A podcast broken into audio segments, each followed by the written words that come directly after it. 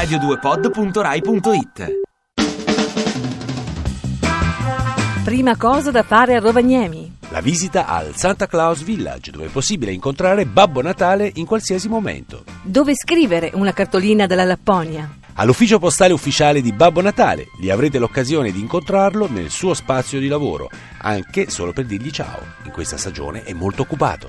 La meta è imperdibile.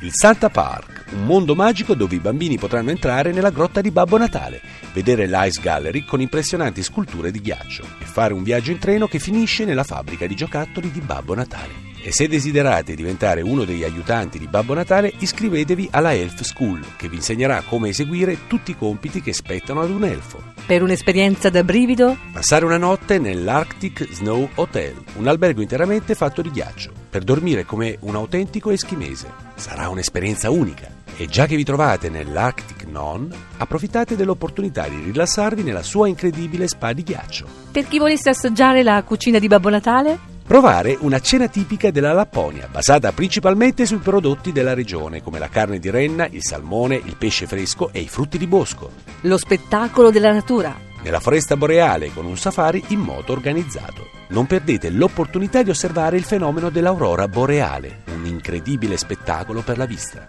Potreste anche organizzare un picnic sotto questa luce spettacolare. Sarà un'esperienza irripetibile. L'escursione da fare. Il sentiero di Autikongas, un percorso per il trekking di 3,5 km che passa per un bosco secolare finlandese, attraversando un fiume e delle cascate. Se salite fino in cima alle colline potrete ammirare paesaggi impressionanti.